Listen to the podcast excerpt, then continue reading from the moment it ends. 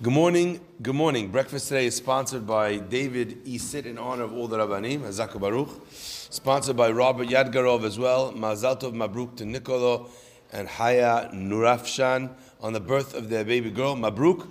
And sponsored by Morris Mystery in loving memory of his mother, Lilu Nishmat Havabat Zakiya Alea Hashalom. To sponsor a class, please get in touch with us or email uh, us at Rabbi Farhi at ejsny.org. Hazaku Baruch. Vayomer Amonai Moshe. Hashem says to Moshe, Emor the Kohanim, speak to the Kohanim, Bnei Aaron, the sons of Aaron, va'amata lehem, and say to them, La nefesh lo yitama ba'amav. That they have an obligation to not contaminate themselves, to not become tameh be'amav amongst the people. Now, there's a certain group of people, a list, a short list, if you will, of people whom a person is allowed to become tameh to. As it carries on, it says, le'imo, le'aviv, his mother, his father, his son, daughter, le'ahiv, to his brother. Certain people that a kohen is allowed to become tameh for. As well, an example where the kohen is allowed to become tameh is for a met mitzvah. If he's traveling along the road, he sees a dead body on the side of the road. It's a tremendous, tremendous uh, lack of kavod for a body to be just strewn there, left to rot outside. So a person has an obligation there to be able to go and bury. However, other than those cases, met mitzvah, or uh, someone who's not going to be buried, or one of the uh, close people that are close to him that the pasuk enumerates, a person has a kohen has an obligation to remain pristine and pure. But the question is, what is this tum'ah? Why is something like this considered by the Torah to be tameh? Why is a person who's passed away? In fact, even as an example, if you have someone who's a big tzaddik and he passes away, still the halacha is Kohen is not allowed to become. It doesn't say his mother, his father, and the big tzaddik. His mother, his father, and his rabbi. It doesn't say that. So why is it? Why is it that there's a that there's a tum'ah which uh, which is associated with uh, a dead body that a kohen needs to uh, needs to stay away from? So like everything else that we try and learn together here, there's an idea which uh, resonates not just with regards to the subject matter itself, but from the subject matter we learn a Torah vantage point or, uh, or a paradigm that we can as well bring uh, within, inside us to our lives. I remember once, I mentioned it before, I was at a funeral for someone that was 104 years old. Right? A long time to live, thank God. Passed away completely lucid, you know, children, grandchildren. She was very, very old. She's ready to go. I remember something strange at the funeral. Nobody was crying. Now that's a strange thing to be have at a funeral. Nobody. And why was nobody crying? Because she was 104 years old. She lived a beautiful life. She had children and grandchildren. Everything was there. Everything she could have wanted to do, she did. She didn't suffer, right? However, I remember a few days after that, unfortunately, there was a terrible story in the community in London of a young child that passed away. Everybody in the community turned out, whether you knew him or you didn't know the guy. Everybody in the room was crying. Why? The answer is really, really simple. The biggest tragedy about death is not that the person uh, uh, is not the person didn't is is died. Uh, died. That's not, the biggest tragedy of death is not death. The biggest tragedy of death is not living. Is not having the opportunity to be able to achieve or to fulfill that which you came to this world in order to do. That's the tragedy of dying. That you went too soon. That you went before you had, well, you left with unfinished business. The concept that a, a person's 104 years old, okay, I mean, it's said we're going to miss them, no question. And that's a very sad thing. But it's not, the death is not a, as much of a tragedy.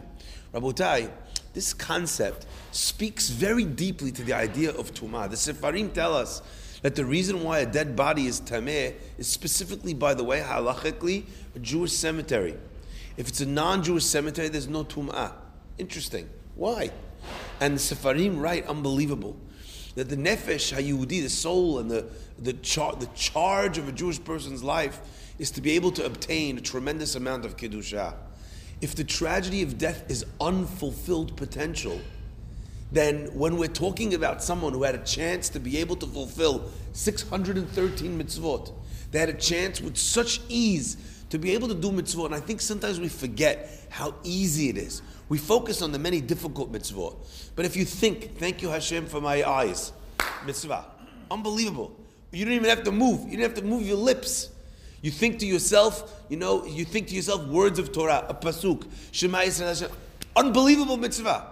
There's mitzvot that you could do lying in your bed. There's mitzvot that you could do when you go to the bathroom. There's mitzvot that you could do when you eat food. There's mitzvot that you can do when you go to shul. It's so easy to be able to do these wonderful mitzvot that connect a person with God, that elevate themselves and their souls on a spiritual level, that allow them to be able to develop as human beings and to earn Be'ezat Hashem as well a portion in Olam Haba in the world to come.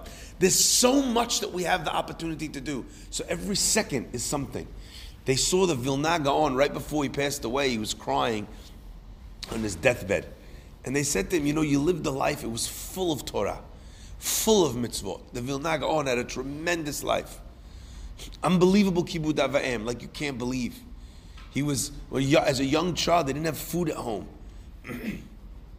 so he came home every day and he told his mother that he was eating in school. That way there will be a little bit more food for his siblings and for his parents. As a little boy, until they caught him out in this lie. These were the Gaon's Averot, you understand?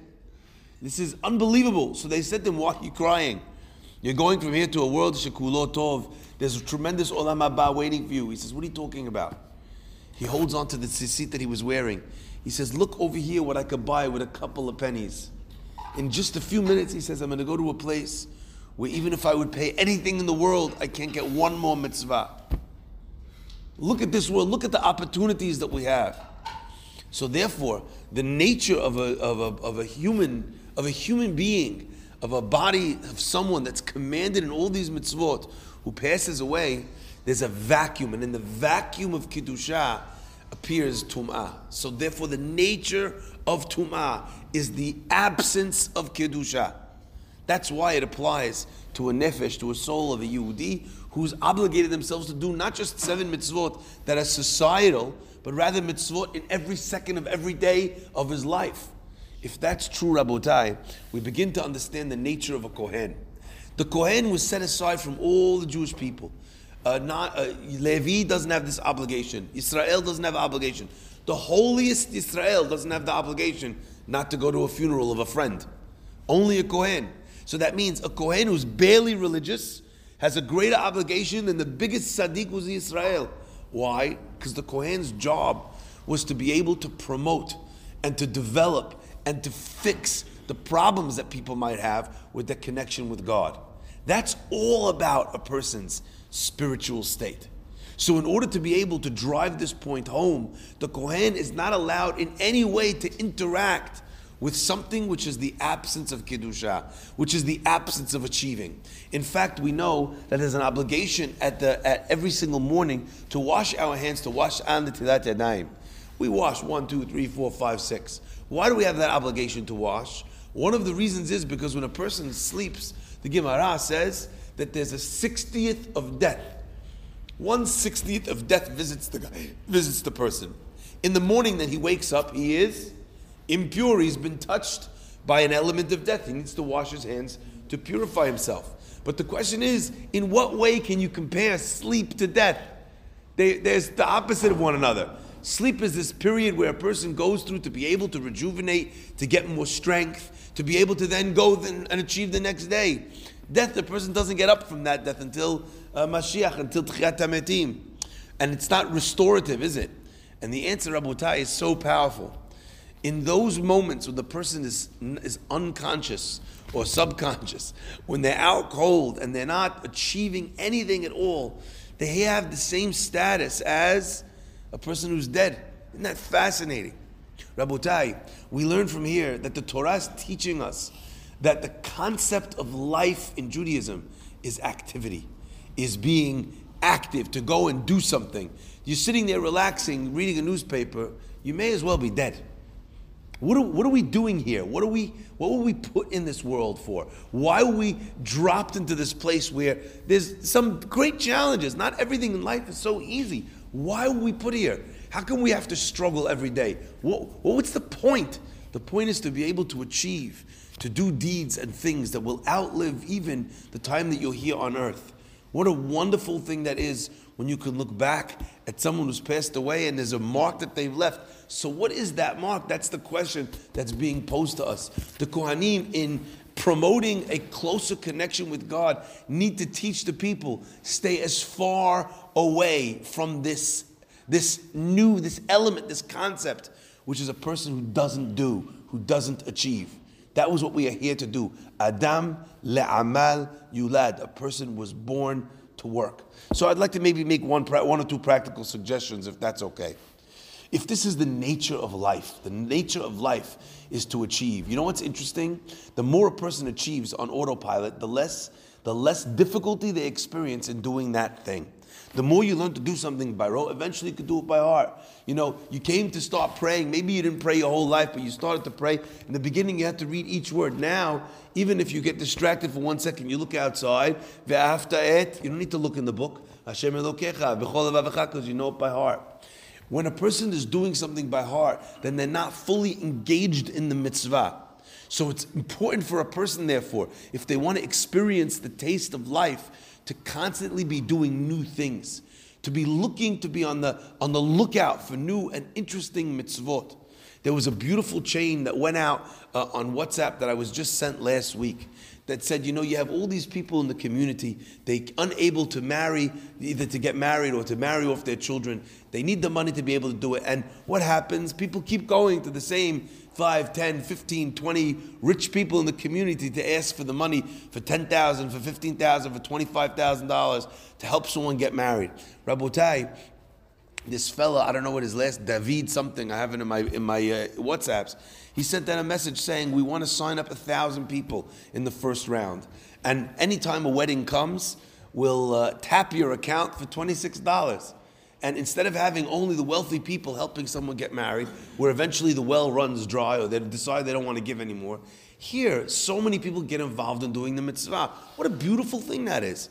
The maximum we'll ever take out of your account is uh, $100 a month in one month. So the max you could pay, you know, is, is $1,200 in, in the entire year. Isn't that beautiful? That you could be making almost easily, you could be making multiple weddings a month, be having a portion in that mitzvah. I remember once someone called me for a beautiful mitzvah that I had never achieved. I was so excited because you know what? Mitzvah like that doesn't come around often. What are you going to do? What can you what can you achieve that's new? The, we say in our prayers, "Hamahadesh b'tuvo b'chol yom tamid." God every day He's mechadesh b'tuvo. He does new kindnesses with us, brings us back to life. So what are we going to bring new into our world, into our existence? You know, a lot of times a person thinks, I'm so busy with the mitzvot that I have, how can I take on anything else? I'm barely keeping up with my core responsibilities. And the answer is that that's true and it's not true. Our uh, neuroscientists tell us that when a person finds that their brain is getting a little bit sluggish, or they're not as sharp, or they're getting a little bit older, it's important what they recommend to do is, uh, is work out or uh, make the brain, so to speak, struggle. Work on Sudoku puzzles or uh, riddles or whatever the case might be, or learn a new language or pick up a guitar and teach yourself how to play an instrument. Because when the brain is forced to learn new things, what happens? It gets, sh- it gets sharper, not just for that, but for everything else. Because you know what? Eventually the brain says, I don't need to be here. I could go to Miami Beach. I know everything this guy needs to do because he does the same thing all the time. When a person brings something new to the brain, what happens? It energizes all of the thought processes of the brain. Rabotai, the nishama is not different. You bring the nishama some new mitzvot, what happens? All of a sudden, all of the mitzvot that you do are fresher because the nishama needs to be engaged to be able to bring that forward. May God bless us to have eyes that are constantly looking for new opportunities, whether it's Pidyon Shivuim. When was the last time you were involved in spending some money to get someone redeemed from captivity? One of the biggest tzedakot is the last time you gave money for that. You know, imagine, but if there's a lobby to be able to get back people who are kidnapped in various countries, that might be a good thing to do. I'm just giving you silly examples of something that a person might not have experienced or achieved. When was the last time you found Shiluach HaKen, an opportunity to send away the mother bird before you take the eggs? There's a company in Israel today that sells you a square, like two, one foot by one foot of real estate in Israel. Now, what are you going to build on one foot by one foot? A house for an Oompa Loompa? No. The idea is that once you have land in Israel, Rabotai, then you could fulfill all of the mitzvot that are only applicable to someone who owns land in Israel. So what do they do? They plant, uh, you know, uh, vegetable gardens and orchards, and your little square is there, and then they fulfill on your behalf the mitzvot, neta revai, mitzvah of orla, the mitzvah of teruma, of taking maaser. You woke up yesterday and took maaser on your fruits. In Israel, it's something that people do all the time. There's a beracha that they fulfill every time they sit, they cut up vegetables. They can make the beracha of teruma, of maaser, of trumat maaser. Wonderful mitzvot. So for a little bit of money or a little bit of effort, there's so many mitzvot that a person can achieve that take them off the beaten path. And once a person is off the beaten path, they start to think differently and they access an inner Kiddusha, the Kiddusha that we're talking about over here, the Kiddusha, the holiness of activity. Baruch Adonai Amen ve'amen.